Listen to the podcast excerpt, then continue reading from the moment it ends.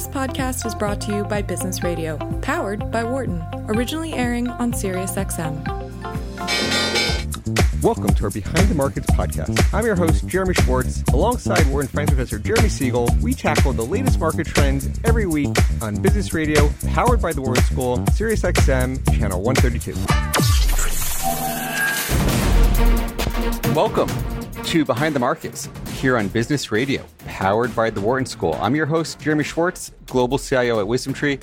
My co host is Wharton Finance Professor and Senior Economist to WisdomTree, Jeremy Siegel. Uh, please note I'm a registered representative of Foreside Fund Services. Our discussion is not tied to the offer or sale of any investment products, and the views of our guests are their own and not those of WisdomTree affiliates. We have a fascinating show talking about the private markets. We focus so much on the public markets and the economy, but we're going to have a, a really interesting guest talking about what they see on their platform in the private market space. Uh, but Professor, we've got some more data. We got the markets reacting to the bond market, inflation as you look into how how things are trading, what's what's your sense? Another good inflation report this morning.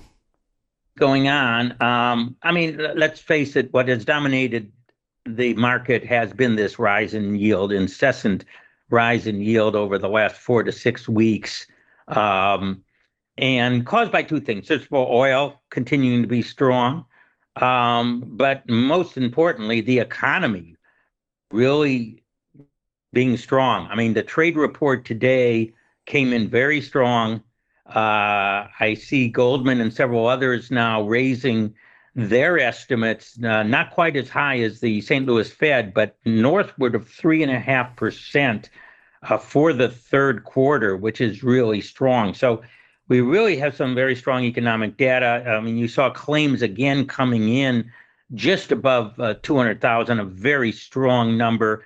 Uh, we had strong durable goods, a little bit of revision downward from the previous month, but still the momentum going in, a sense. So again, I see no slowing of the economy. Now, with that, the economy faces, as we all know, the headwinds of a government slowdown, the headwinds of these higher interest rates, which are now creating mortgage rates, uh, you know, north of five, seven and a half percent. I mean, people are talking about potential of of eight percent even on the mortgages now. Um, um, we did get the Case-Shiller index on Tuesday, last Tuesday. It did show another increase, but don't forget, Case-Shiller is lagged to August before this uh, recent rise in rates. So we, you know, it it seems like things will cool off October, November if rates stay um, uh, at this level. Uh, we also got the money supply, which um, actually declined in um, September, um, and uh, um, uh, the first time since April.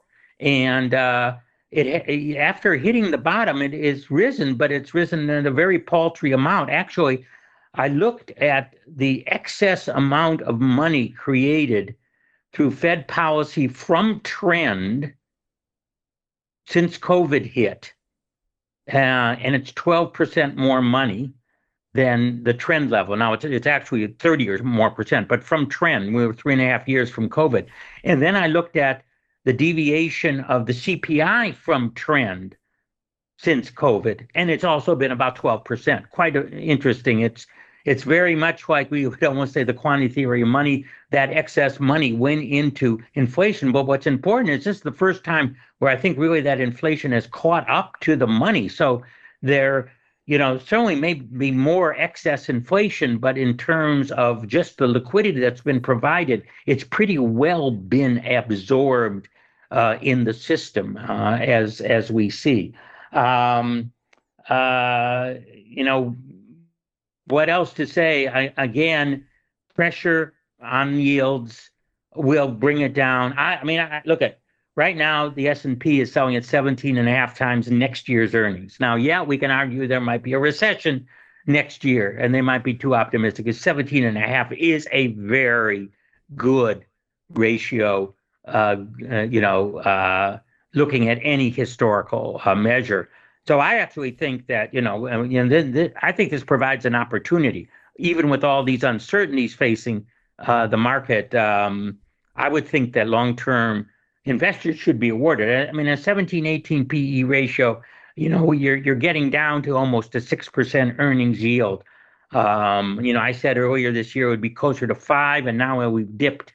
Um, it's closer to six looking forward. Tips, of course, have risen to 2.2, but uh, you're still getting a three and a half to four percent advantage, I think, on on equities long term over fixed income assets you uh, on that money supply point. You've been uh, you, are out there also on the wires this this week. You have a, an op-ed in Barron's talking about the Fed. Uh, really shouldn't be excused from this inflation. Want to give us yeah. your thesis from the Barron's piece? Yeah, there. We, we I have an article of uh, Barron's online. Um, that uh, you know before we heap praise on Powell for perhaps, and I, I stress the word perhaps, performing the immaculate disinflation, which is the reduction of the inflation rate without causing excessive unemployment.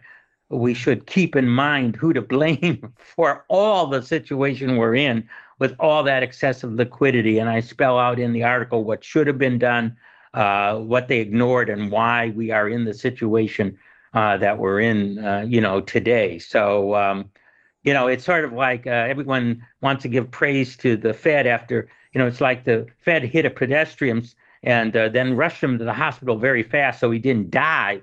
But uh, the injuries are there, and the American public have suffered through the worst inflation in 40 years, something that did not have to happen to the degree that it happened. Some increase in prices, to be sure.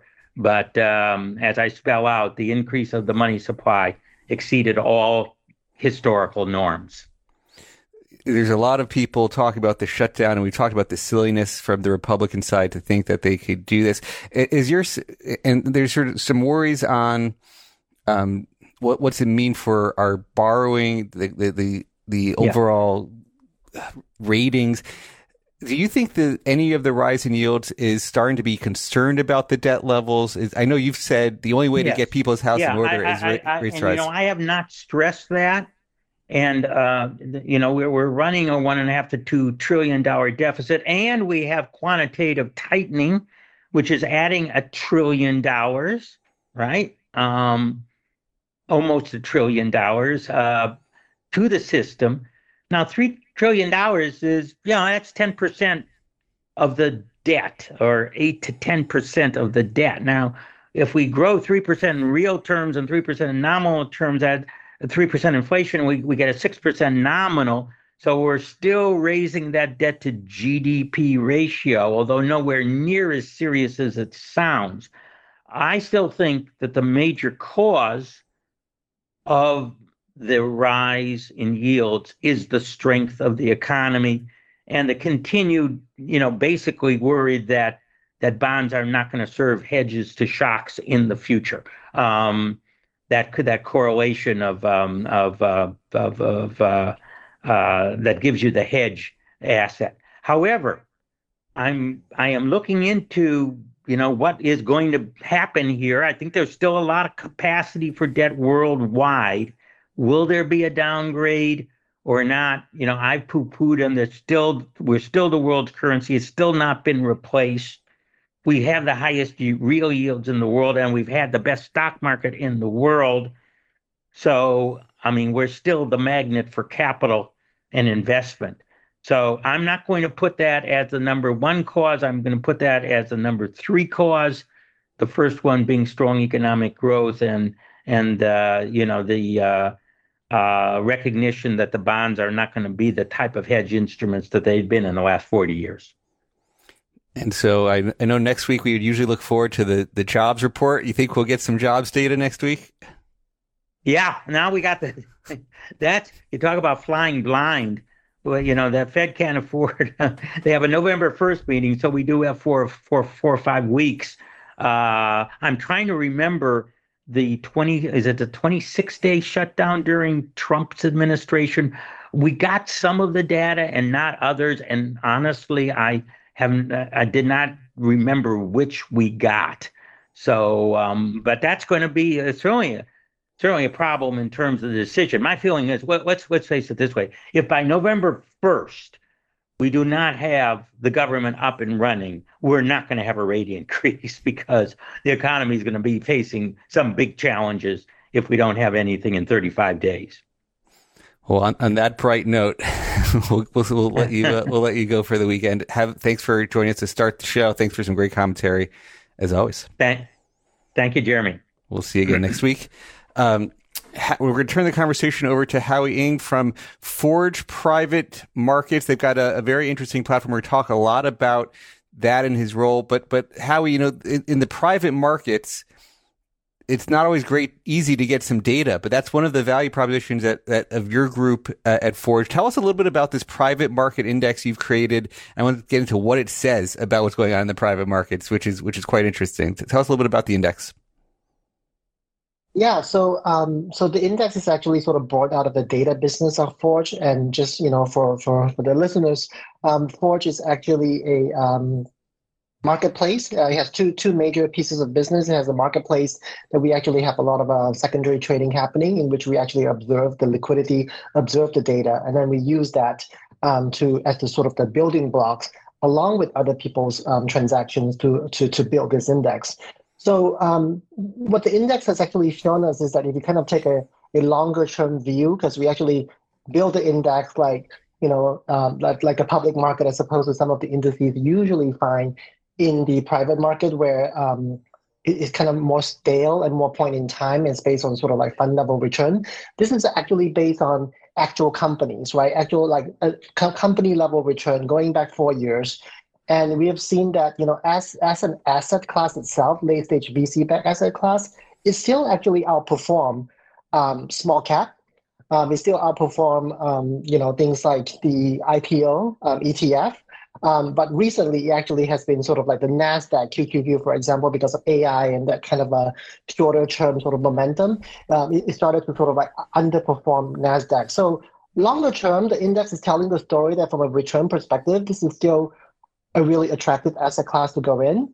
Um, year to date, the index is down 16%, which, um, which is kind of like a fascinating number if you sort of think about it. Like, you know, first of all, this is the first time that I think, well, I've, I've worked in this industry for a long time, but when you ask me how the private market is actually doing without an index in mind, I usually can just like quote individual companies, premium discounts and whatnot. But now we actually have a tool to see that, okay, we think the market is down 16%. And the more interesting is that you contrast that to say like the IPO ETF, which is like up about 30%. And that is the year to date number, right? But Jeremy, like the thing that is actually super interesting in the last three months is that the index is now actually up like maybe 2%, I would call it. Um, whereas you actually have the public equity market actually kind of going down a little bit in the last three months. So you do see a little bit of reversal. Um, so it speaks a lot to the lead lag effect as well between public and private. Yeah, I put out on, on Twitter this morning, like who's facing the pain from higher rates? And I, I put a snapshot of your chart. So people want to go to my Twitter handle. You can find uh, a, an image from the Forge site and you can, how often are you updating this index every day? Is it every day that you're, you're updating the, the values? Yeah, we actually run it on a on a daily basis, but this is the private markets on the website. We just put it out. We just update it once a week.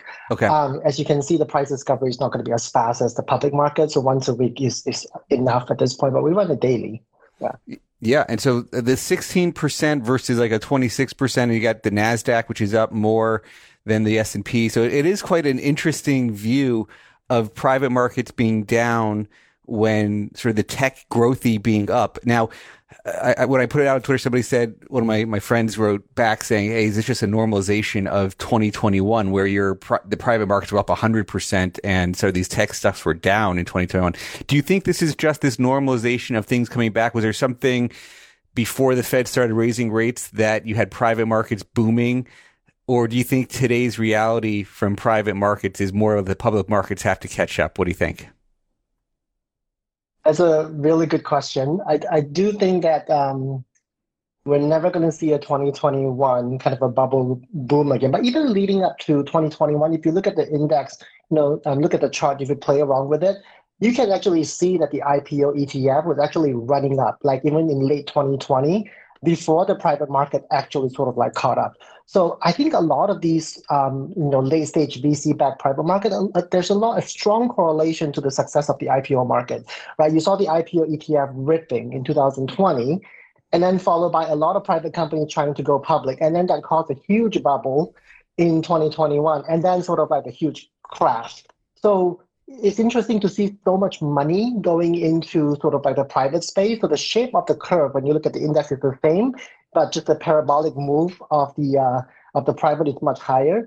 Now, now I think it's actually slightly different because I think you know you, you heard a lot about you know people are saying that you know we, we don't know where valuation is right now. So I think what we have observed is that companies now either they do another round or they're going public they're taking they're still taking a really really big haircut um, which is which is what we call like the great reset versus sort of like the last funding round. If they all raise in 2021 those are super lofty sort of um, valuation. So now um, as company either try to go public so they have to actually sort of opine on the share price or they raise another round we're still in the market cycle of things are getting resetting maybe going down a little bit more um, but I do think at some point, if the public market momentum persists, you know, like you know, Professor Siegel was saying, like if the rates thing, if in three months or something, if things have kind of come back, we are we are seeing the reversal of trend. So I'm hoping that the the the, the private market will follow. So you know, maybe, maybe this is the time to short public and, and, and, and long private. I, I don't know. Interesting. Um, talk a little bit more about that discount because in some of your reports on these private market indexes, you talk a little bit about that discount to the last round. Any date? I saw a quote um, that you're in, in May saying, you know, the I think it was like the median discount might have been as much as sixty percent, if if that if I'm getting that quote accurately from your website. But what what what yeah. do you see as discounts today, and, and somehow how you gauge these discounts across the peer universes? Yeah, so we're seeing um, companies are still like, for example, Instacart, they just actually went public, right? So then when they went public, its discount as of the public price was 75% versus this last funding round. So a lot of things are still in sort of like a 40, 50% reset from the last funding round. Um, so I think that spread eventually is going to kind of come come down a little bit as sort of like if the public market does well, more companies going public, people become a little bit more bullish in, in the private market, things will catch up. So I think that discount will, will reduce, but it's still the 40, 50 range um, versus the last funding round. Now, the last funding round is also a very point in time um, data point, Jeremy. So if you think about the index itself, uh, like I said, the last three months is up like two percent. So so so that kind of speaks to like you know if you actually have a chance to get into the the private market, not through the last funding round, but through a continuous sort of like liquidity pool, which is what this index is built on. Instacart, for example, if you got it at the beginning of the year, you were actually up 30 something percent. Um, if you actually could get into the private market, most of the return actually is still in the private market. Um, and then sort of like when it comes to IPO, sometimes things kind of either get game out or first few days of IPOs are pretty volatile. Things have been trading down. Let's talk a little bit more about the index itself. I mean, you talked about this venture capital backed private business. As you thought about building a private market index and all the challenges, uh, you, we, you talk about like the unique vantage point that Forge brings to the table. But how did you think about what goes into this index? What are the when we talk about this index being down sixteen percent? Who who are we seeing in this index? How did you get to the list of, of companies that are there? Yeah, so we we kind of start with so this there's about 600 call it unicorns. So this is all in the venture back space first of all. So it's not sort of like the other sort of like private equity. So venture back, you know, VC back sort of high growth companies. So I kind of first of all think that the cousins of these companies would be like either small cap growthy stocks or sort of like growth tech stocks. That's why we use IPO and sort of like small cap as the benchmark.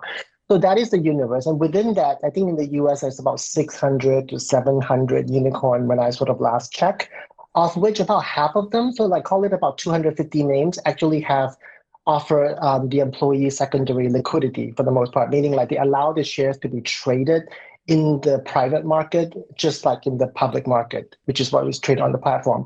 Of those, we chose the ones that are most liquidly, that, that, that have the highest liquidity the 75 relative to the others because we believe that gives you sort of like a good sort of like price discovery information rather than stale information.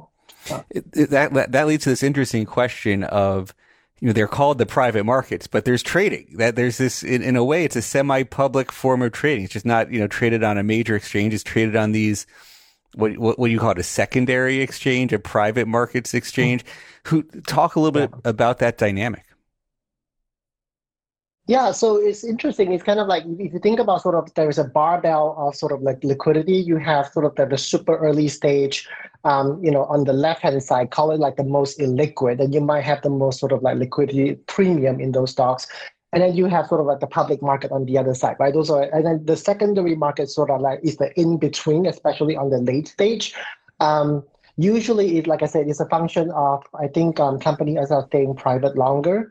So employees actually have to realize um, if you look at the you know look at back in the day when sort of like amazon the amount of time that it took amazon to go public they wanted to go public as soon as possible because that's how they sort of like realize liquidity. That's where sort of like the, the, the wealth creation is. But now these days i think you know in terms of companies going public, they, they, they usually just choose to stay private longer. So so then all when when when that happens, it put pressure on the first of all the company itself because of employee retention. They want to make sure that they could actually realize that liquidity. So we are seeing 10, 15 years of companies staying private much, much longer before they go public now these days. So that's that's how the secondary market kind of like comes about. And as the market becomes more robust, you, you start you start to act more like the public market. Yeah, this impacts the stakeholders on both sides in the sense of it impacts the employees who are maybe compensated in stock options and stock who then can't, you know, monetize for a while. You know, now they maybe they, it's good it's good for them to sort of ride the growth of their companies, but maybe you know the companies as you see sixty percent down, they should have been able to cash out a little bit, diversify their their income. But then it also impacts the public investors and, and this the narrative has gone a lot that you know equity investors are not getting access to some of the growth they used to because these companies are staying private longer and so they need to think about their asset allocation differently and try to get access to some of that growth that used to that they get in the public markets. As, as you think about that from a from a asset allocation perspective is is that one of the trends causing institutions going more to private markets or, or what do you think is is the net effect of all this staying private longer I think the net effect of staying private longer is, you know, number one, you know, companies actually um, is, is actually some it's a double-edged sword, right? So if you go like Forge went public last year, it didn't stay private um, forever because I think there was a window to sort of like get this sort of the public liquidity, but then it comes with all the um, requirements of being sort of like a publicly traded company. Um, so I think companies who could could could afford to stay private longer, um, and they can still continue to get good, robust you know, venture capital, private money funding might choose to do so because there's really no big benefits of them actually going public. Um, so there is that piece.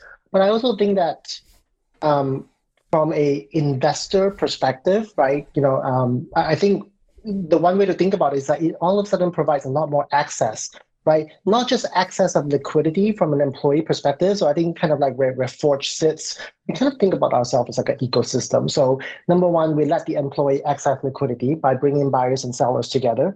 So you're see, you're starting to see the majority of the sellers are some of these like employees that actually hold the shares of these um, private companies. Um, but then you're starting to see institutional investors, especially the ones that are not so bound by sort of like, oh, I can only do public equity. I can relax some of my investment policy. I can buy some in the growth, you know, um, the growthy area of the private market, but not go super early. Um, they, they would tend to kind of come into the space and, and look look for exposure and look for performance. So we also provide access of investment opportunities to um, investors who otherwise would not actually kind of entertain this particular asset class when you think about what you're seeing the signs today, and you mentioned your your own company went public. Eh, you know, when you think about, the, I, I, I framed you know part of my my my view of your your chart when I first saw it. I said, man, this is a really interesting chart. But when you think about those higher rates today and the impact of these sort of discounted rounds to the last models, do you think that makes it? And, and we people talk about this recent IPO phase with with ARM coming out, trying to capitalize on the AI excitement recently, and then Instacart, not really related, but but you mentioned very down round to their last. What yeah. do you think is is is is this market environment going to keep the IPOs more closed or or open? Do you think we're going to see more because hey, they can't get the private funding at the valuations they used to? The public markets are the only way. What do you have a net sense there? I think um, I think so much of it's, it's too early to tell because there's only a three four deals.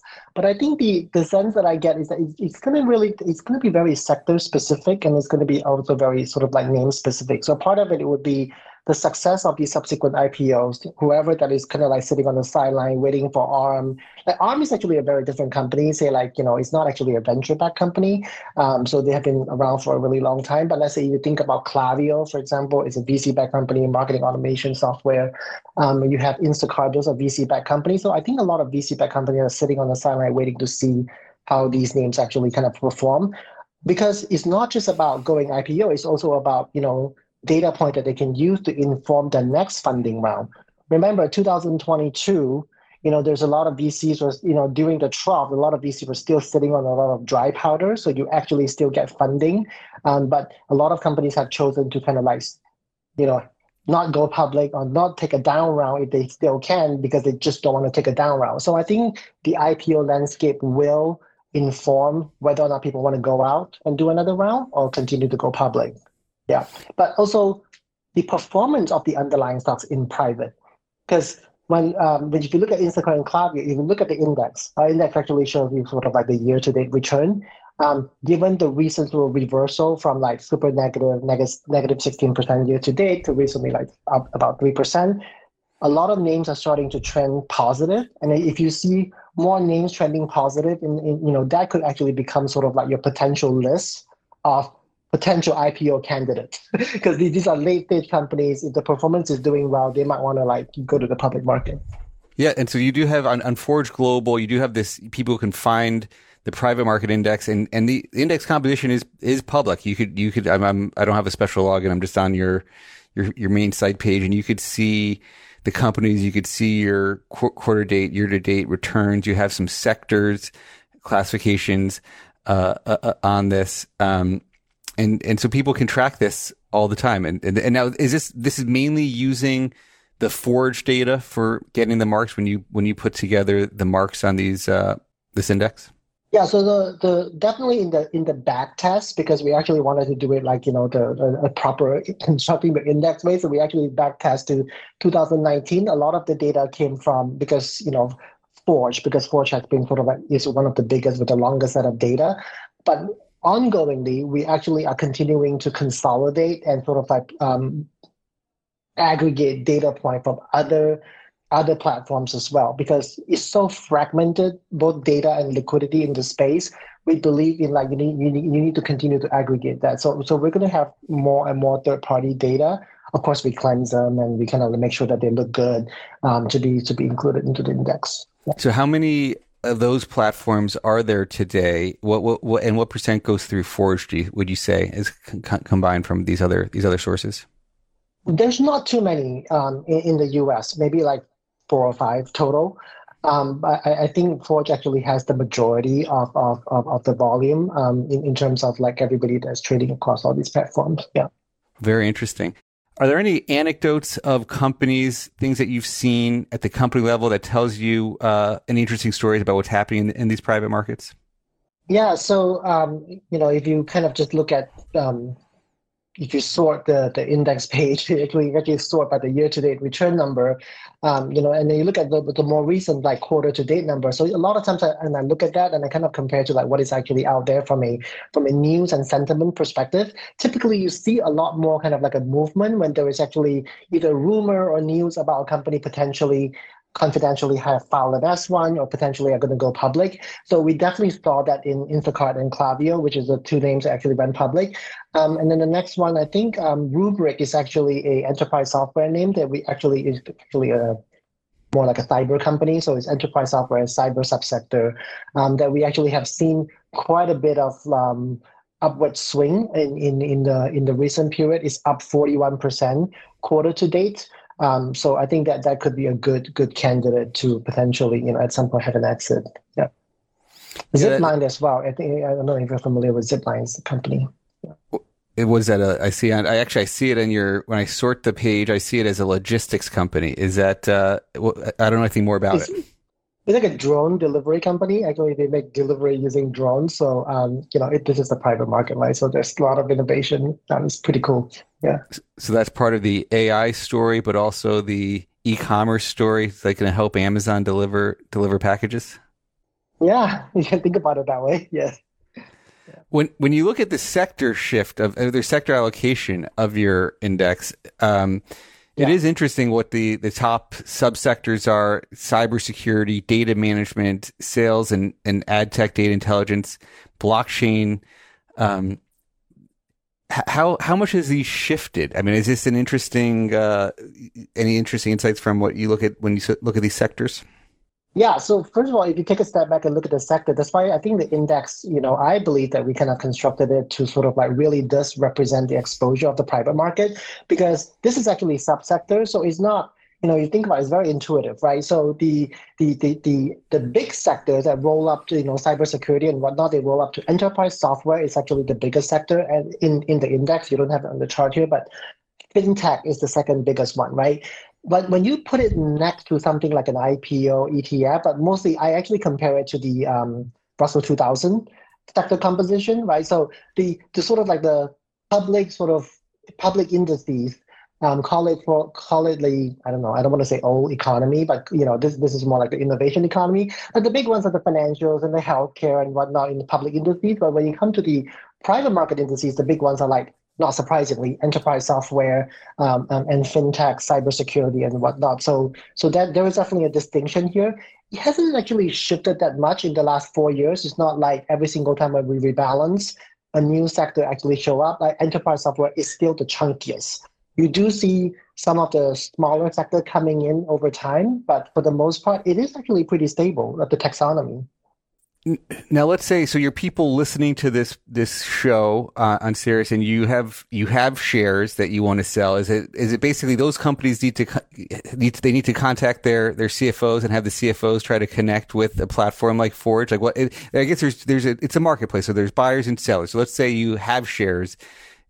Are are companies reaching out directly to you guys to make some of these transactions happen? I think it's both um, because the market share, um, the marketplace. I think this is uh, for a transaction to happen. It's kind of like this. I like the public market. When I when I first came into this space, it's really interesting. This is the place where for a trade to happen, you actually need to have three parties, right? So the company actually has to approve it. Um, and obviously, the buyers and sellers have to kind of come to an agreement because because um, for the most part, you are getting onto a company's cap table. So to answer your question, yes, the CFO might come to come to a Forge and say, I, I want to run a program. So I just want to offer this program programmatically, like a big liquidity event, but it's like just one time only, um, kind of like a tender offer kind of opportunity in the public market. Um, but a lot of times, um, because the company actually allow the employees to actually trade, so the employees can come to Forge directly, subject to the approval, of course, when, uh, in, in the end when when when they sold the shares. So how much work is is that? So every these type of companies have these agreements, and and then they they're able to go on to these other marketplaces, and and it's like a standardized type of agreement that people would have in place that that they could just bring it to you. Some is more standardized than the others. Um, it certainly is not as nearly as standardized as sort of like the um, public market. So settlement and you know price discovery and that kind of thing just takes longer because you know that's the nature of the private market. And so, who are the buyers on the platform? So, talk about. So, you talked about who would come. They likely be employees. It may be, uh, you know, an institutional investor who had bought earlier rounds, an angel investor in some of these these early stage companies. But who are who are the buyers?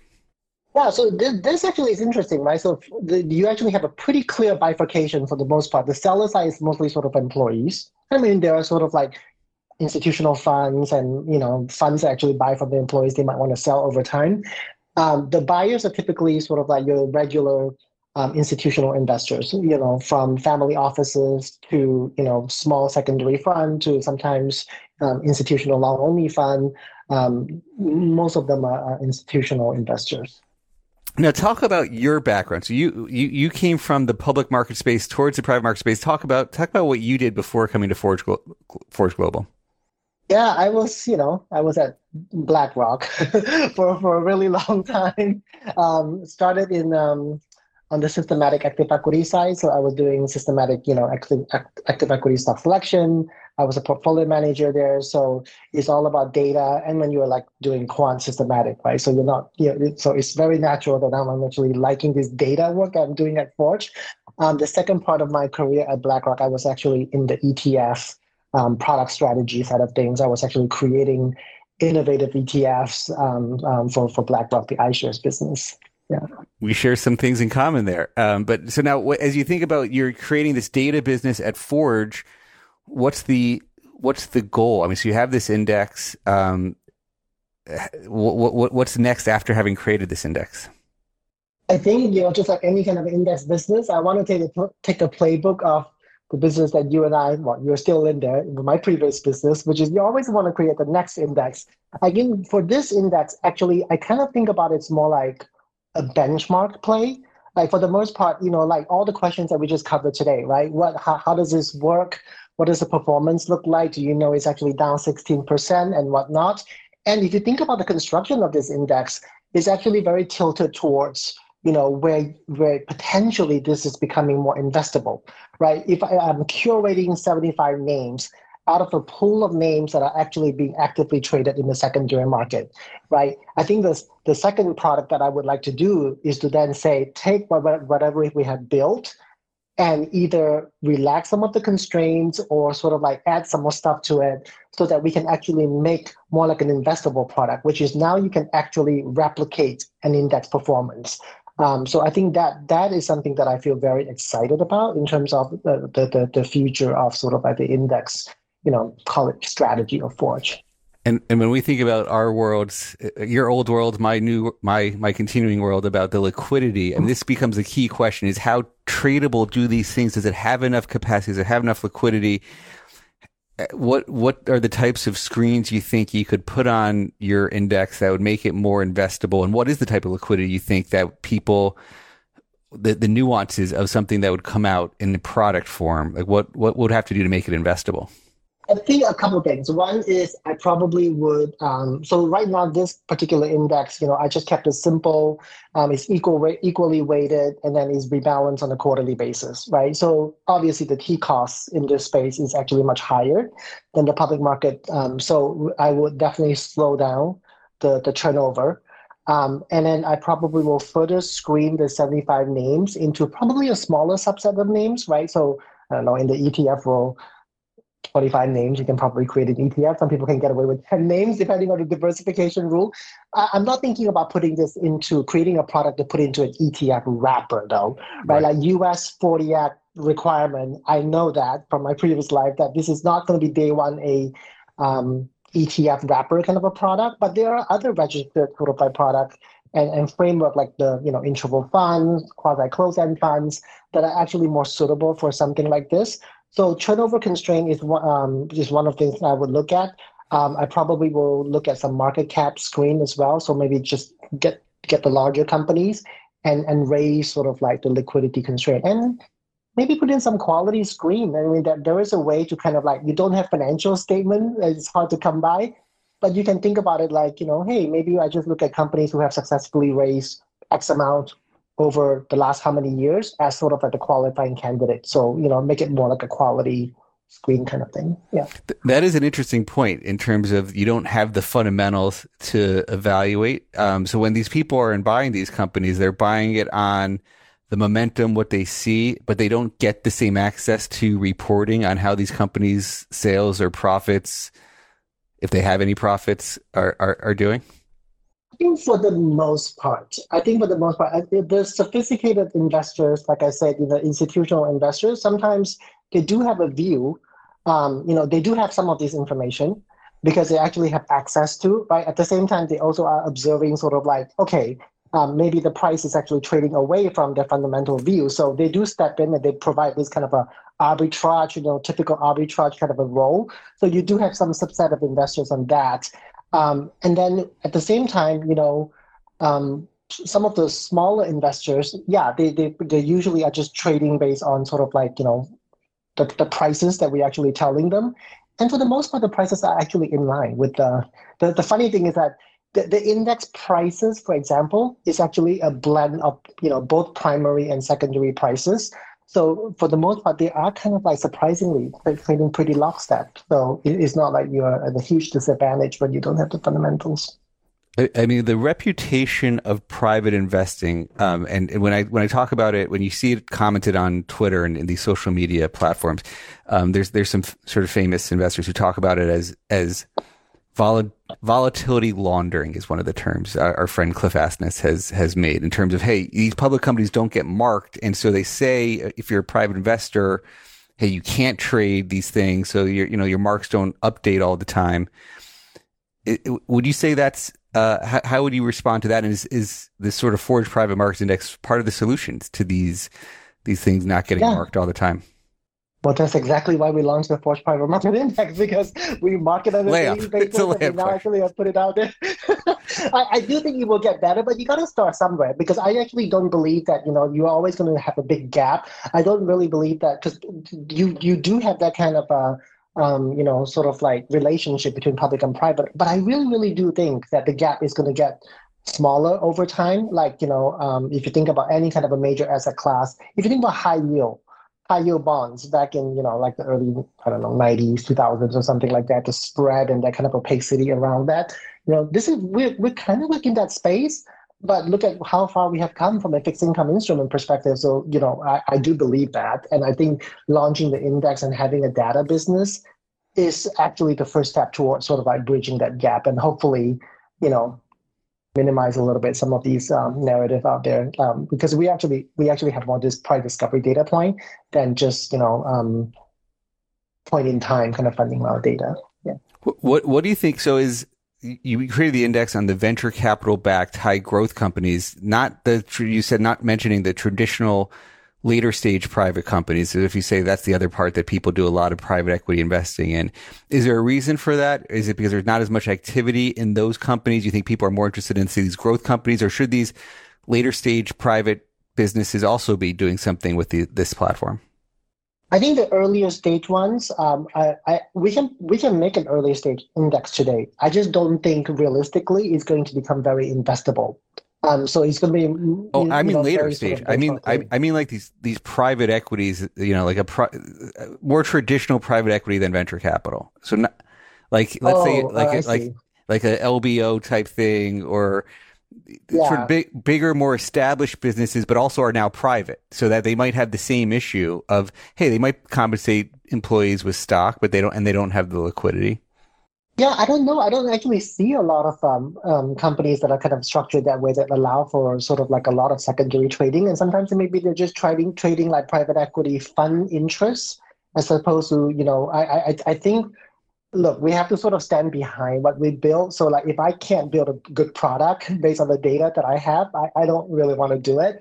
Yeah. Um, so I think PE itself actually is just a lot more opaque at the company level when when it comes to like observable data. And they're just and those companies maybe they don't they don't have as many people who are interested in the shares. It's, it's an interesting question. I, am actually with a, a, private equity guy later today. I'll, I'll, see what he what he thinks about this conversation. Uh, I mean, the, the, the uh, one other thing I'll say about private equity is like if you think about from a sensibility perspective, right? Like the the VC guys are, you know, VC wants to see a company grow. They invest in it, they want to see the company grow. So it's kind of like a long only, like a, a long trade kind of a story, right?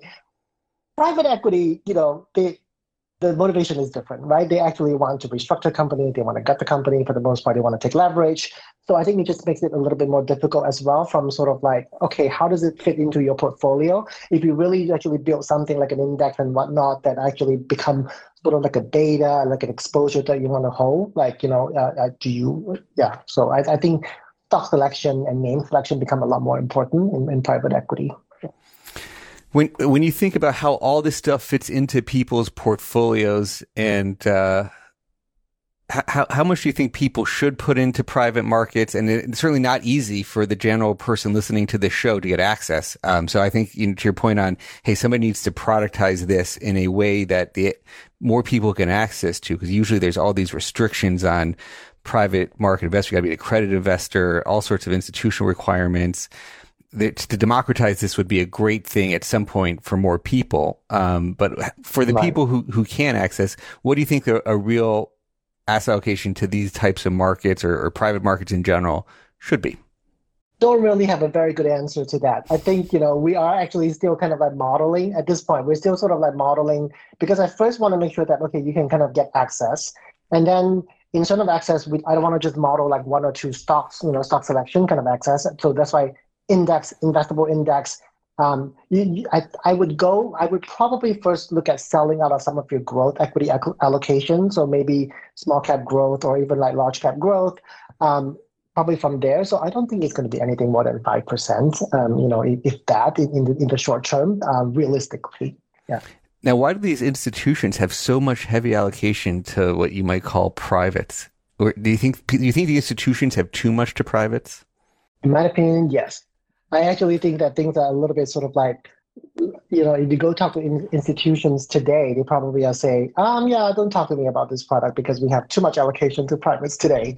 So, so I think, you know, but, but, uh, so I, that's why I, I like the idea of democratizing this a little bit. I actually think the little guys actually don't have enough access, don't have enough exposure to this space. Um, institutions might change the way they think about this because they typically have allocation to a fund right? Like you you you you have like you know the the big institutions they potentially might they, they usually just hire a good VC, hire a good sort of like private equity sort of manager. They have allocation to those funds and they use Cambridge Associates and whatnot as sort of like the benchmark. Now, the institution sort of like one day they say, you know, you know, remember back in the days like alpha and beta separation kind of thing. People were like, I don't want to buy an active fund and pay these money. Like, I can just buy ETF. I can just swap it with low cost diversified exposure. I do think over time there is some institution might go towards that route.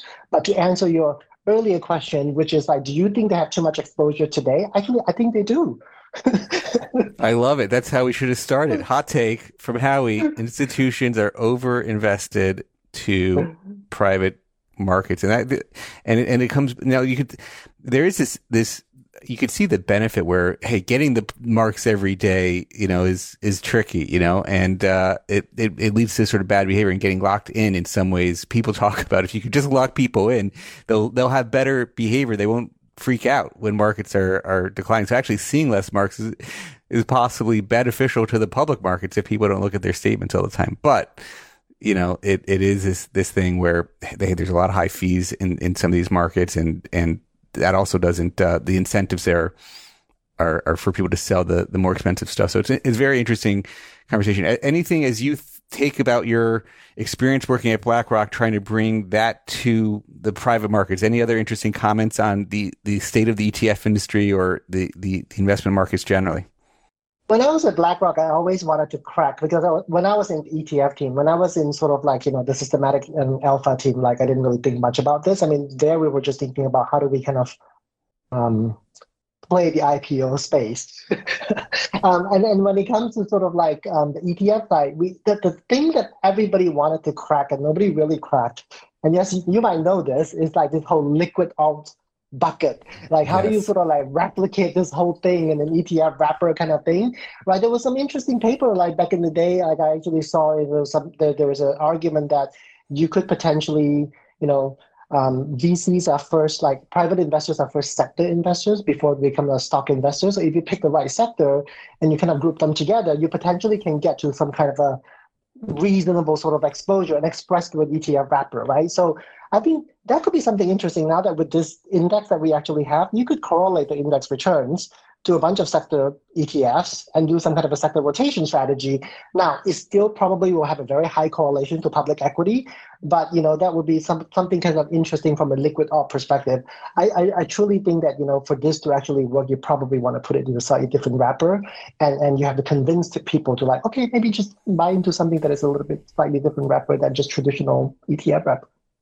Yeah, it's interesting. I it's it's fascinating. We've agreed with that exact take, and and even how we approach some of the sector funds. Like we, you know, we started at WisdomTree very Jeremy Siegel based as we started the show today. You know, value investing in dividends.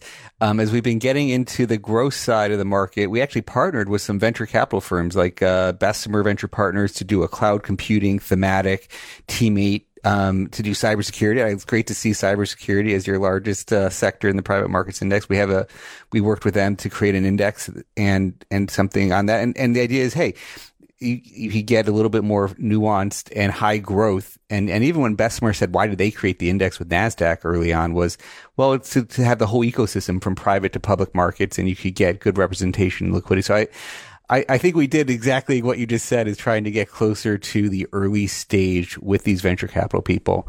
Uh, so, so very spot on. I, I, would love to talk more about liquid alts. I mean, that's a whole nother topic where it is, it is an opportunity. I think in ETFs, I mean, it is definitely a dissatisfying thing. I, I think people need more. Uh, you could do more. We could bring the cost down to access that space. So I fully agree also on that yeah. space. In, in our closing minutes here or so, any, any closing thoughts on the future for Forge Global, future for what you guys are working on? Yeah, I think, you know, um, super interesting place for the private market, right? So like, you know, I think we're, we're kind of coming out of the trough at this point. So and you can see if you think about the lead lag, you know, you look at you look at just look at the index performance versus sort of like how the primary market is actually doing. So I think I think this is the time to buy low, sell high. Um, but I also think that um, we were sort of like an inflection point. This is actually a good time to keep talking about indexing and whatnot for Forge because, you know, again, back to sort of like the buy low, sell high kind of thing. Um, the future for Forge is actually pretty promising because we, again, we're not, I think whoever that is sort of like the ecosystem play, when you have trading, you have data, you have index, you have, you know, sort of like investment solutions, that that is going probably going to be the one that sort of like win this race, not not the one trick pony. Yeah. Well, Howe Ng of Head of Investment Solutions at Forge Global about their Forge Private Markets Index. Fascinating conversation. Love it. Uh, thanks so much for joining us here on Behind the Markets. Great conversation. Dion Simpkins, Soundboard. Thank you for helping us in the studio as always. You can listen to us our Behind the Markets podcast every week. Have a good one, everybody. Thanks for listening to the Behind the Markets podcast. If you want to learn more about WisdomTree, visit wisdomtree.com. You can also follow me on Twitter at Jeremy D. Schwartz. I'd like to thank Patty Hall for producing our live program on SiriusXM channel 132 and our podcast producer Daniel Bruno. Join us next week for another edition of the show. For more insight from Business Radio, please visit businessradio.wharton.upenn.edu.